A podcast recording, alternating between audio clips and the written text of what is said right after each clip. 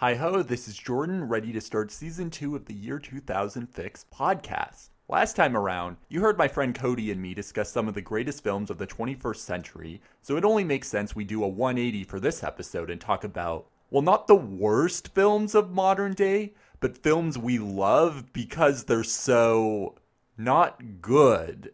You can come out now, Johnny. She's gone. In a few minutes, bitch.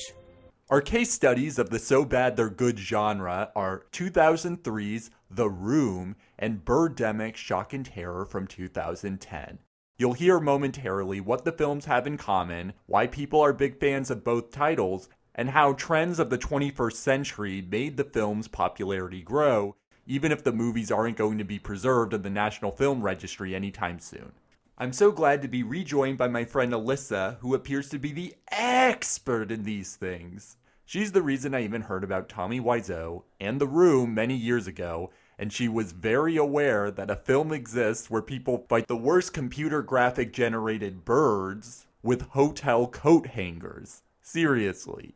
She actually came up with a really succinct list of how society gets ourselves a film that is so bad it's good. I was brainstorming. These are my five things that makes a bad movie so bad it's good. Number one is ineptitude in some aspect, be that acting, the plot, writing, editing, etc. Number two is unintentional hilarity. It can't be something that's manufactured. Like, for example, Birdemic, they made a sequel, right? And it's not a cult classic because it's too self aware. People pick up on that and it's not genuine and they don't think it's funny. Three, that question of why does this exist or what were they thinking when you finish watching the movie? Uh, the fourth is that it's better with friends or in a group and the fifth one is quotability or memorability. We're going to elaborate on all those topics so unless you need five minutes to pay off chris r let's jump to our full conversation and let me give you your year 2000 fix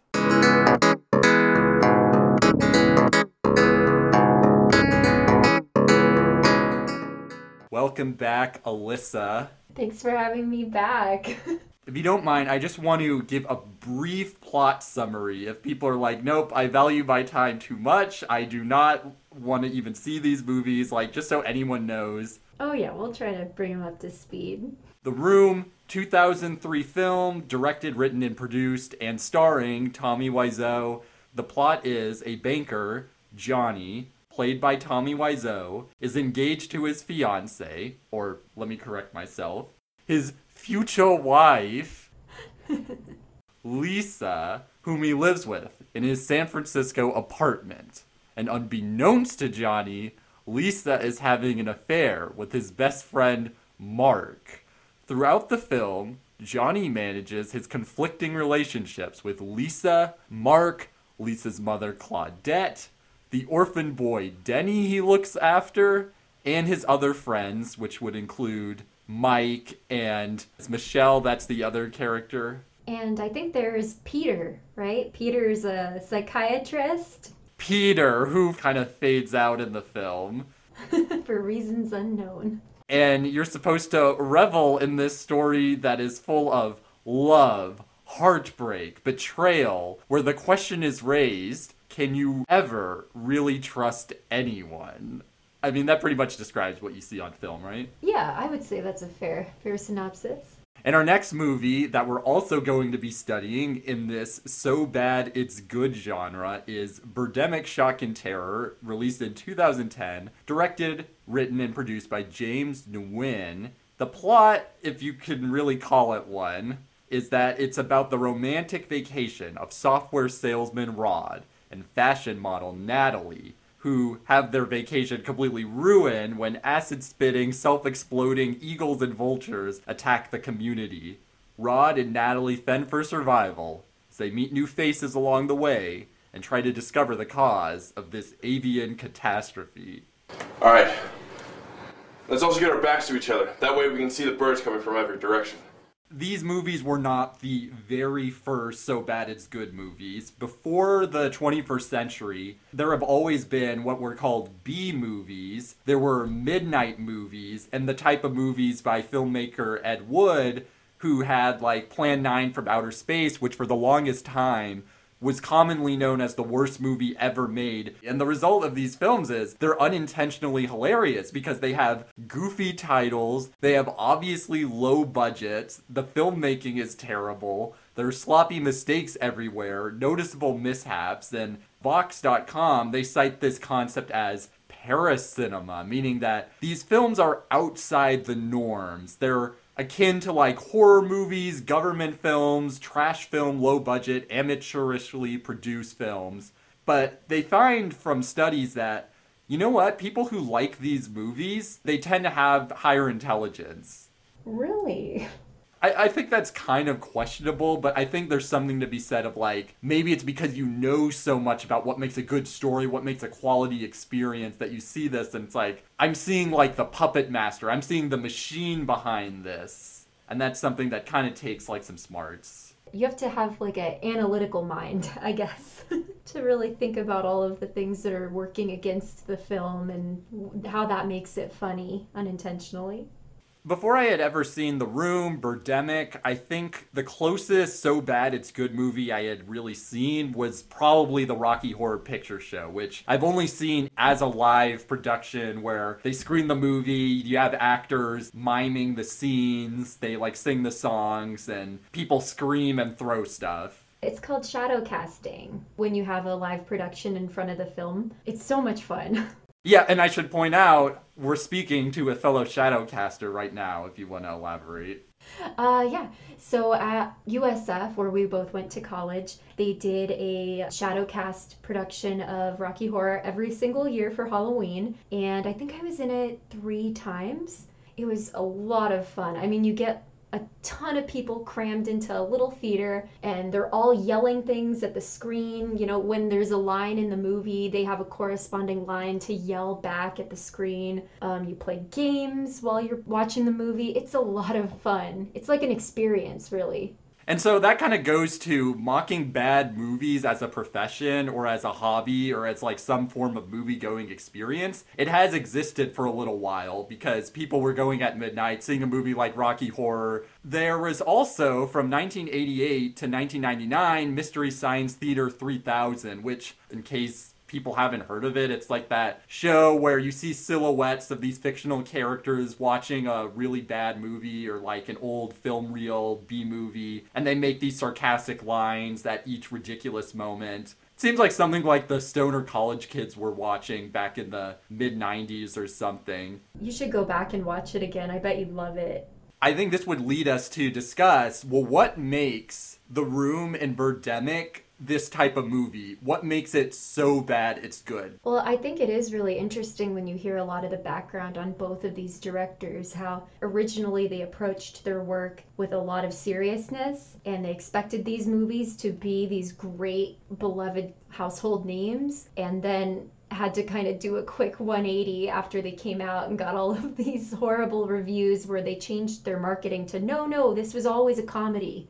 This was meant to be a dark comedy. Tommy Wiseau and James Nguyen, they both intended for their films to be artistic classics akin to the films they were influenced by. Tommy Wiseau, he loved Rebel Without a Cause. He loved Talented Mr. Ripley. I mean, the man has good taste. It's a good movie. James Nguyen, he loved The Birds, the Alfred Hitchcock type of movies. He was very touched by An Inconvenient Truth and wanted to spread an environmental message. I think we both agree, though, that the resulting works they put out there did not achieve their intended goals. I would agree with you there. So, my brother and I, we always marvel at the difference between a movie like The Room and, say, an Adam Sandler produced film like Bucky Larson Born to Be a Star. And my brother, who was forced to watch it, explained it's boring. You're going to be grossed out and appalled for the first five minutes. And I think that's such a different experience to say when you're watching The Room and whatever you perceive as bad, it's kind of more sprinkled in and you're excited to see what happens next. Well, and it's kind of like a train wreck, you know? These horrible scenes just keep coming one on top of another and you can't look away.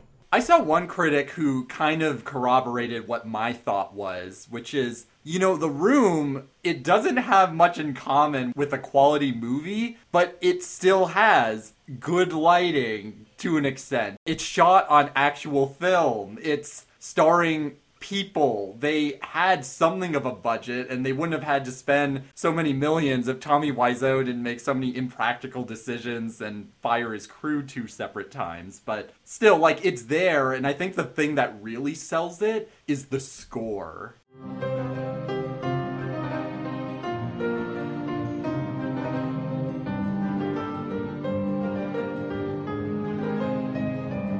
A unique, so bad it's good movie in that most of those movies within that genre, they don't look like a movie you would see in a regular cinema. But The Room, the editing is passable, the camera work is okay, and the score, like you said, sounds like a real movie score. So in those ways, it almost is a real movie, but it fails in so many other ways. Yeah, no, same cannot be said for Birdemic, but it's almost like the opposite, where like you know what? It looks so much unlike a movie with its CG birds. And the audio, the audio sounds like it was made in a microwave. It's so bad, but it's so funny. Yes, but that alone is like like you say, it's not what you see in a movie theater, so that makes you scratch your head a bit. They killed Becky. What if it was Natalie? It sounds so lame when you just explain it like that. Like why would anyone ever want to watch it? But there's so much hilarity. Tommy Wiseau, James Nguyen, both pretty interesting characters. Most of what you hear about Tommy Wiseau and the making of The Room, you can find in the book The Disaster Artist. Really recommend just going to the book and not the James Franco directed movie. Yeah, unfortunately, you know, I had a lot of high hopes for the movie, but unfortunately, because of how Tommy Wiseau was involved in its production, a lot of the kind of darker, more interesting sections of the book that talk about Tommy Wiseau's psyche aren't in the movie. It's a very watered down version of the book.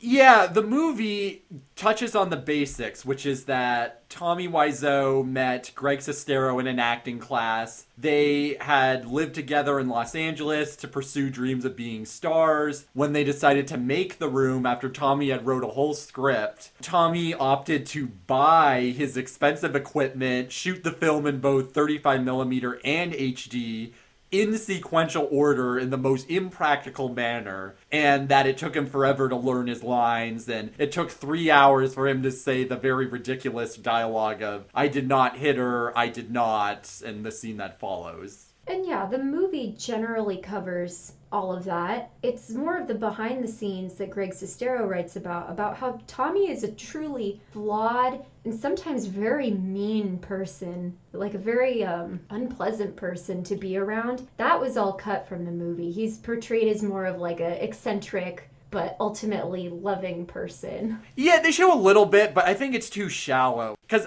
I didn't think it was terrible. I even have a copy. But I just thought, like, yeah, I don't like that it's like self aware, like where the people in the movie are saying what fans have always said about like the breast cancer scene never comes up again or how does the woman at the flower shop not know it's Tommy and it's supposed to be wink wink nudge nudge and it gets mm-hmm. annoying.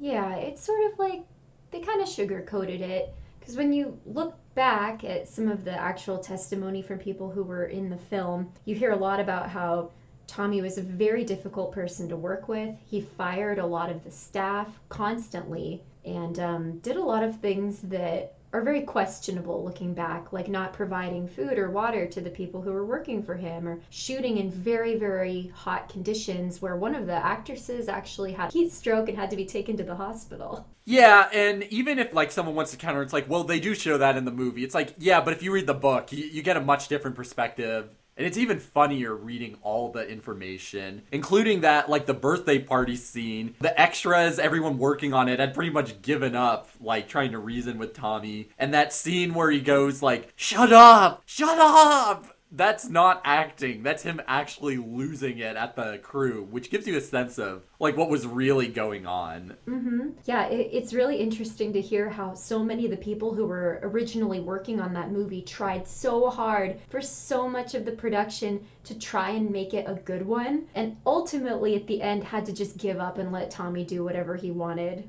Because if they didn't, shooting the movie would have just never ended. Other things we still don't know is, like, where did the money come from? Oh, for the movie? Yeah, and I mean, We wonder how old he is, but he was probably like close to 50 when he was doing The Room.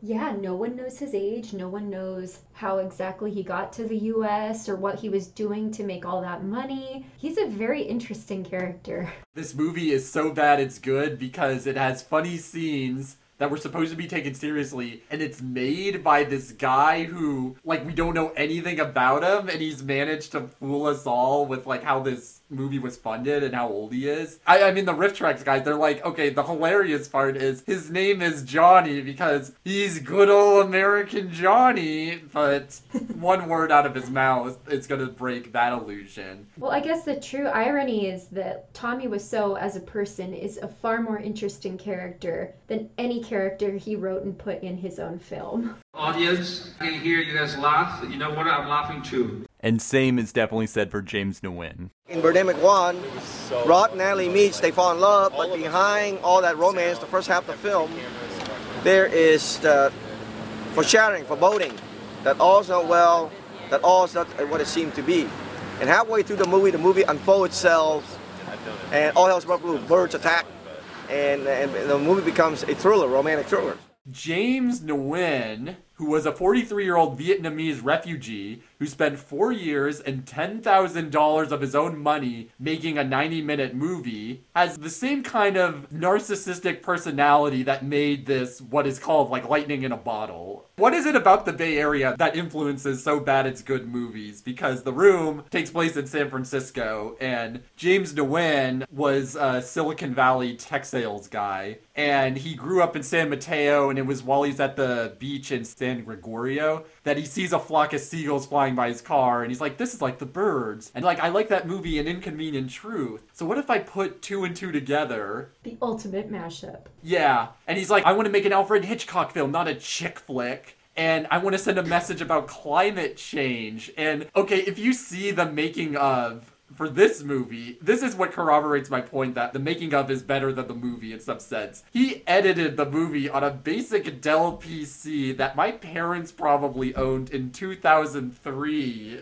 wow. And the editing process, how they move the clips, is just as funny as what you see in the movie. He had to do it on weekends, doing the filming and editing over the course of six months. And he had to find the right people to work with him. And the actors who play the main characters, Natalie and Rod, their names respectively are Whitney Moore and Alan Bagh. They commit to the project after being found on an online casting site. They didn't know what the film was going to look like. They thought, okay, but the CG is going to be great. And uh, Whitney Moore said the fact that her audition was in a high school parking lot and that she got her role an hour later should have been a red flag. And they both returned for the sequel, even though they both didn't really enjoy working with the director. Yeah. Have you seen the movie's IMDb trivia? Because that has some pretty good anecdotes. No, you know, I don't know as much about like the making of Birdemic as much as I do from The Room. Well, these are a few things we know, which is that James Nguyen allegedly added fake credits to make the movie look more professional, because most of it was just him. Oh,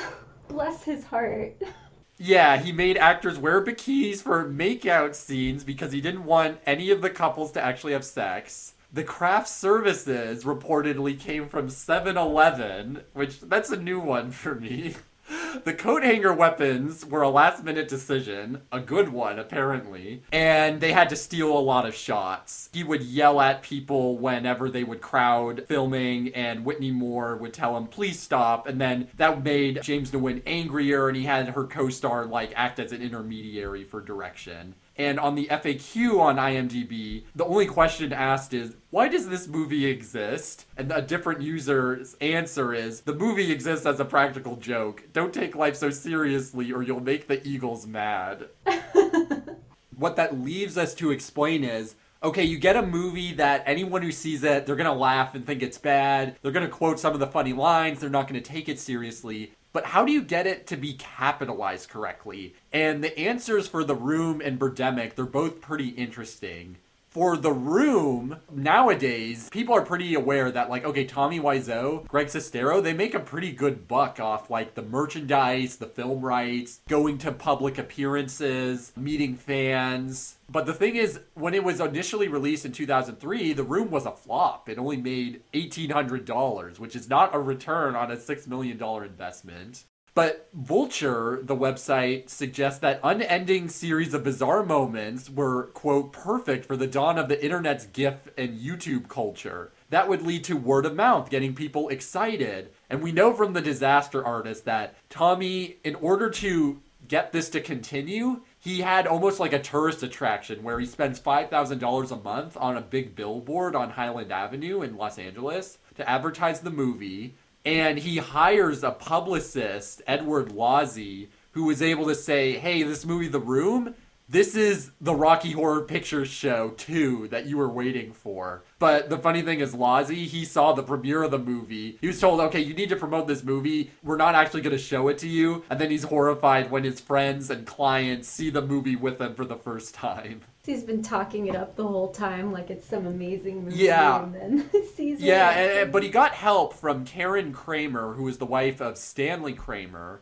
And she's like, this is how you rehabilitate the film. You scrap the plans of calling this movie Tennessee Williams Passion Project and go more on this midnight movie angle. And the real person we have to thank is the five second film founder who directed Dude Bro Party Massacre 3. He's also a screenwriter. You can find him on the internet. His name's Michael Rousselet. He was 20 years old when he saw the film's trailer, goes to a screening where no refunds were allowed at this point. The cinema staff has to repeatedly warn patrons of this, almost as if they knew they would face a riot from normal moviegoers.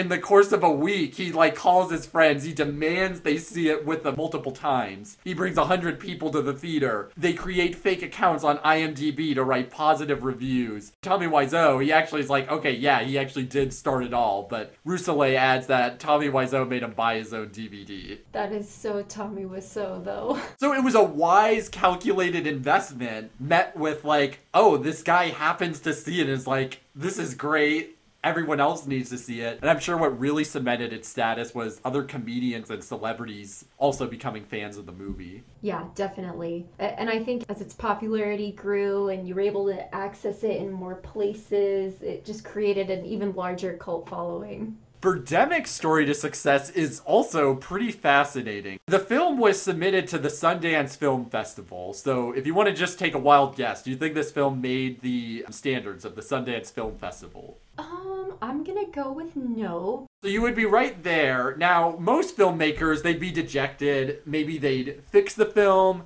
Maybe they'd submit it to other film festivals. James Nguyen had some balls, though. He goes to Park City, Utah, parks a car outside the theaters that are screening Sundance movies, and he covers his car with screeching fake birds and theater blood. And on the car is a banner that says biddemic.com because he couldn't spell his own movie correctly. You know, it does make me question though, if he had those fake birds to put on his car, why didn't he just use those in the movie?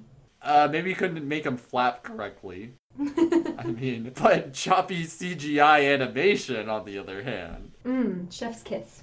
Yeah, and so he got the attention of this guy, Evan Husney, who was at the time working for Severin Films. He's now, I think, a journalist at Vice, which is how I saw this whole video explaining the story. We'll link to it in the show notes. Evan Husney convinces his company, Severin, you gotta distribute this movie that he sees after being drawn in by the promotion, seeing the movie and going, oh my god, this is amazing. And he's like, this is gonna be a movie worth screening to people, even if it's just a hundred people. And the company eventually makes an offer to James Nguyen, and the film spreads like wildfire in 2010. It gets New York Times press coverage, there's multiple film critics who see it. I saw it on The Soup. It was parodied by Joel McHale. Like, people want to know why would someone make this movie? And the hilarious part is that as people want to meet with this guy, James Nguyen, who's like, hey, this movie might not be Citizen Kane, but people want to see it. He gets a meeting with Paramount and he prematurely announces to everyone, we're making a sequel. He thinks Paramount was going to fund the movie. What do you think happened? You know, sometimes you really are your own worst enemy. I think you and anyone listening might follow. James Nguyen kind of Shot himself. yeah, in the foot. maybe a nicer way of saying. Paramount decided to pass on doing a sequel. What? I'm shocked. So this is the problem is he gets a meeting with ICM. You know ICM, they're one of the biggest talent agencies in the world. This agent, he met with James Nguyen. This was documented and he's like, "I like Birdemic, but it's pretty clear he's like, I don't really see you having much long-term success with this joke movie." For all the sleaziness talent agents are accused of, I think he has a pretty good point of like, you know, maybe instead of going into Birdemic sequels, you should just make a short film instead. Get some actual filmmaking experience now that you have the credibility of having a hit on your hands. But James Nguyen said, like, I don't want to be a sellout, become an acclaimed filmmaker, which reading that sentence, it's kind of weird. Like, wait, he thought he was going to be a sellout by making a good movie? Yeah, wasn't that sort of the goal to begin with when he was making the first movie? He apparently wasn't selling out when he decided to make another Birdemic movie, which the guy, Evan Husney from Severin Films, who was covering this whole story for Vice, he admits, I might be responsible for pigeonholing this guy as a joke director. The comedians Tim and Eric, they host an LA premiere of Birdemic. Birdemic gets more attention. James Nguyen feels like Tommy Wiseau when it comes to people laughing at his movie, which like, hey, you feel however you want to feel. Like, this is my movie. So good for him there. There was a screening of this movie that we totally should have seen. I don't think we were in college yet, or else maybe we would have. In Half Moon Bay, I think around 2011, 2012, James Nguyen screened the movie with a Q&A. He signed autographs, and Damien Carter performed his signature song, just hanging out. Oh my gosh, we missed it. That would have been pretty fun if we saw that. That's okay. We can hire him once the pandemic's over. Well, it's okay. We'll make our own. Right. For your wedding. to your future husband. Oh, yes. Big Mama's in the kitchen, and everybody's wishing that she's fixing their favorite dish. And just hanging out, hanging out,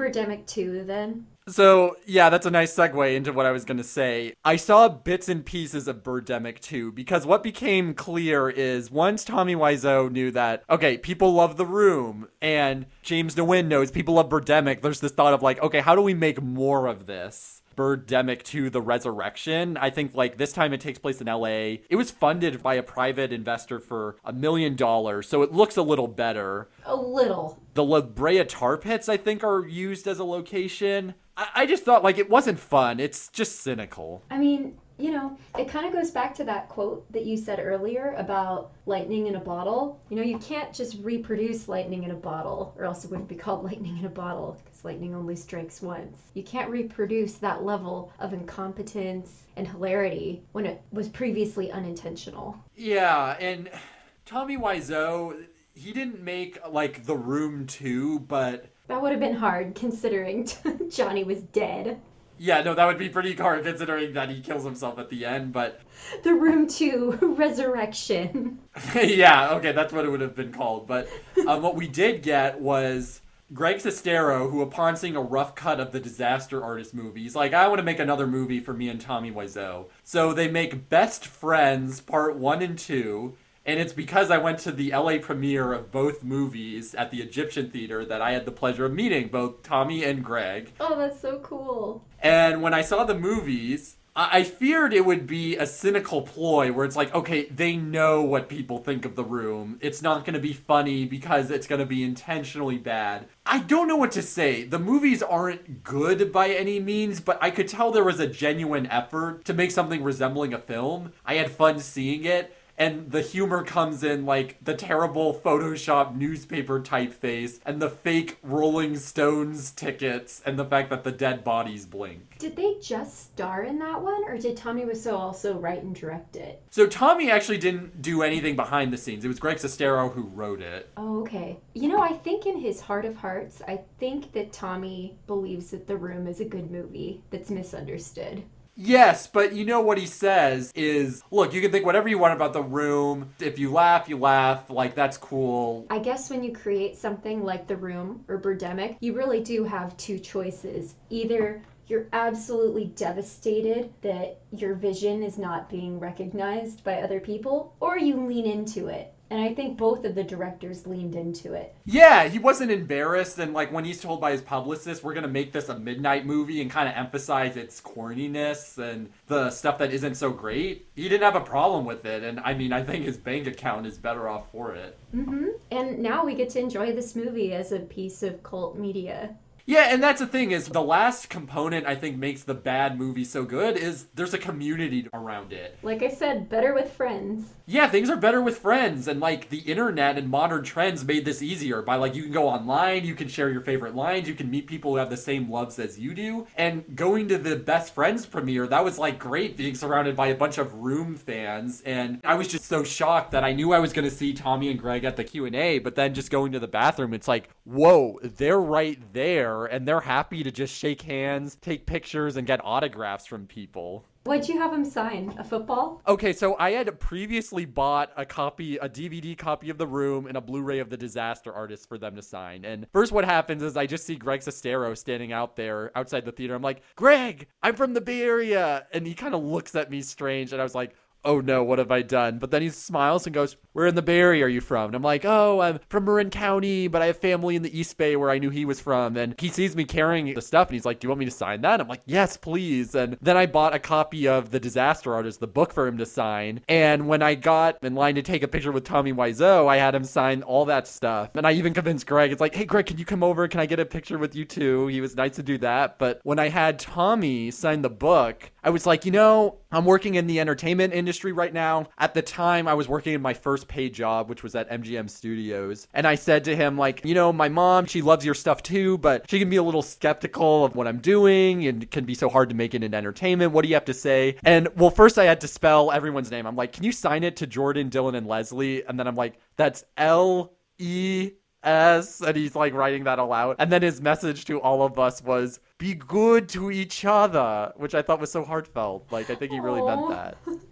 That's really sweet. It's so amazing because they could be such bitter, angry people that their dreams, like Tommy Wiseau's dream of producing a movie that's renowned critically, and Greg's dream of being this like major actor, like clearly, you know, those are very different things than what ultimately happened to them, and you could be such a bitter, horrible person for not getting what you wanted.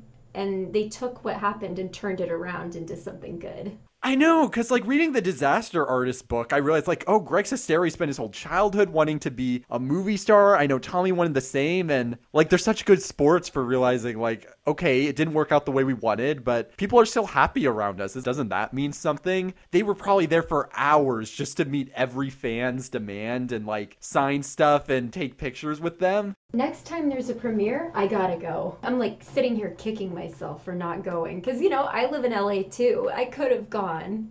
Yeah, and you know, I hate to be that guy, but I'm pretty sure I let you know. But I, I mean, you're a nurse. I know. I know you did.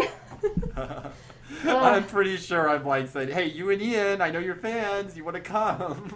Next time we're gonna go. Yeah, we're gonna no tell them we made though. a podcast about them, but not to Yeah. listen to it. Yeah, and you know, um, about this community, Evan Husney, the guy who is the director of marketing and public relations at Severin Films, said of Birdemic, when talking about the fans who see that movie and bring their own coat hangers and have been just as excited to meet the director and the cast of that movie, he says, sure, the film is readily available for anybody to download on the internet illegally, cough, but there are still people who want to go out there and have the experience of seeing the film with a crowded audience. There's something so much more fun about consuming this type of media with either friends or groups of people that love it because it, it's just a huge community bonding experience at that point. what I think is unique to the 21st century is there's more of not just a community, but like, okay, wait, there's actually a market for people who watch bad movies and review them that wasn't limited just to Mystery Science Theater 3000. I mean, those guys spun off and made RiffTrax where they make their own commentary tracks you sing to movies but then you have like Paul Scheer. He was actually the guy running the q&a at the best friends premiere He hosts How Did This Get Made, which is a podcast analyzing shockingly bad movies. And he says the appeal of bad movies is there's the type of movie we don't really like, which is being bad for bad sake, because I feel that's cheating. But when you look at Birdemic or The Room, they cared. They cared so much. They put so much effort into something that they really, truly believed was good, and it fails in every single way. Yeah, and people really enjoy like the people who study this. They like there's the humor of it being incredulously awful. There's the sense of superiority we feel like, hey, I could have done a better job and social media and YouTube really like makes that clear. But then it's also like you love seeing a person's earnest vision go a complete 180 and be understood as something but not as anything they intended. No, I think that's a really good statement. Yeah, and hey, there's something to be said about seeing a movie with a laughing crowd. Yeah, no, it makes everything 10 times funnier. I think just as a conclusion, I like to think about what would the next type of so bad it's good movie look like? I mean, a movie that was so bad it's good it reaches the level of Birdemic or The Room because those movies they had the weird director backstories, the weird production difficulties, the thing you've never seen on screen before the room with like people speaking alien dialogue and birdemic like how could a person think anyone would be swayed by cartoon flapping birds? Like how can someone really match that without it looking like it's a cynical intentionally bad film it's a tough question. I mean, it'll come from a place that's unexpected and that wasn't attempting to manufacture any of the things that make the room or Birdemic what they are. I just keep going back to that phrase of lightning in a bottle because it's something completely unintentional that can only be done once. The closest I think we came to a follow up was late 2019. I remember where I was when the review embargo was lifted off of Cats the movie adaptation of the musical and people being like, you thought the trailer was unsettling. oh my gosh. I I actually haven't seen it. I've like watched some reviews on it, but I think it has the potential to be the next The Room or Birdemic.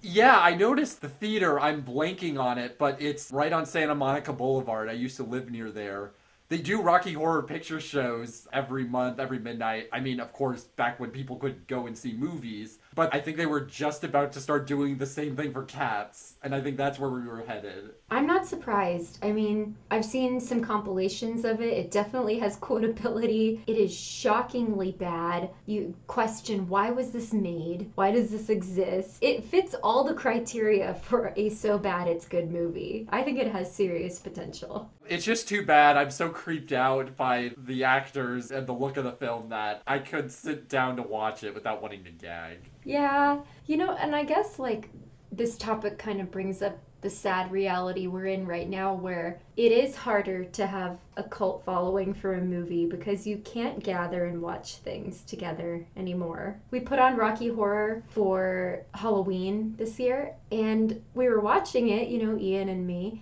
and it was like something was missing and it was the shadow cast or the experience of going and watching it in a crowded place. Oh yeah, and the audience members wearing costumes and screaming funny lines. I was yelling some of the lines and Ian was too, but it's just not the same. It's really hard to recreate that experience at home. I hope that one day when things get back to normal that we can go back to that. I want my movies, damn it. no, we want things to go back to normal, not just so people will stop dying, but so we can get back to our love of using our 21st century era snark and sarcasm irony to stick it to hilariously perceived as awful films. And may that day come upon us soon. I fed up with this world. Thank you so much to Alyssa for giving her time to talk about The Room in Birdemic. She is such a good friend, and we will be back very soon with some more podcasts feel free to leave me a note on my Anchor profile, and I look forward to giving you your next Year 2000 fix. Happy 2021.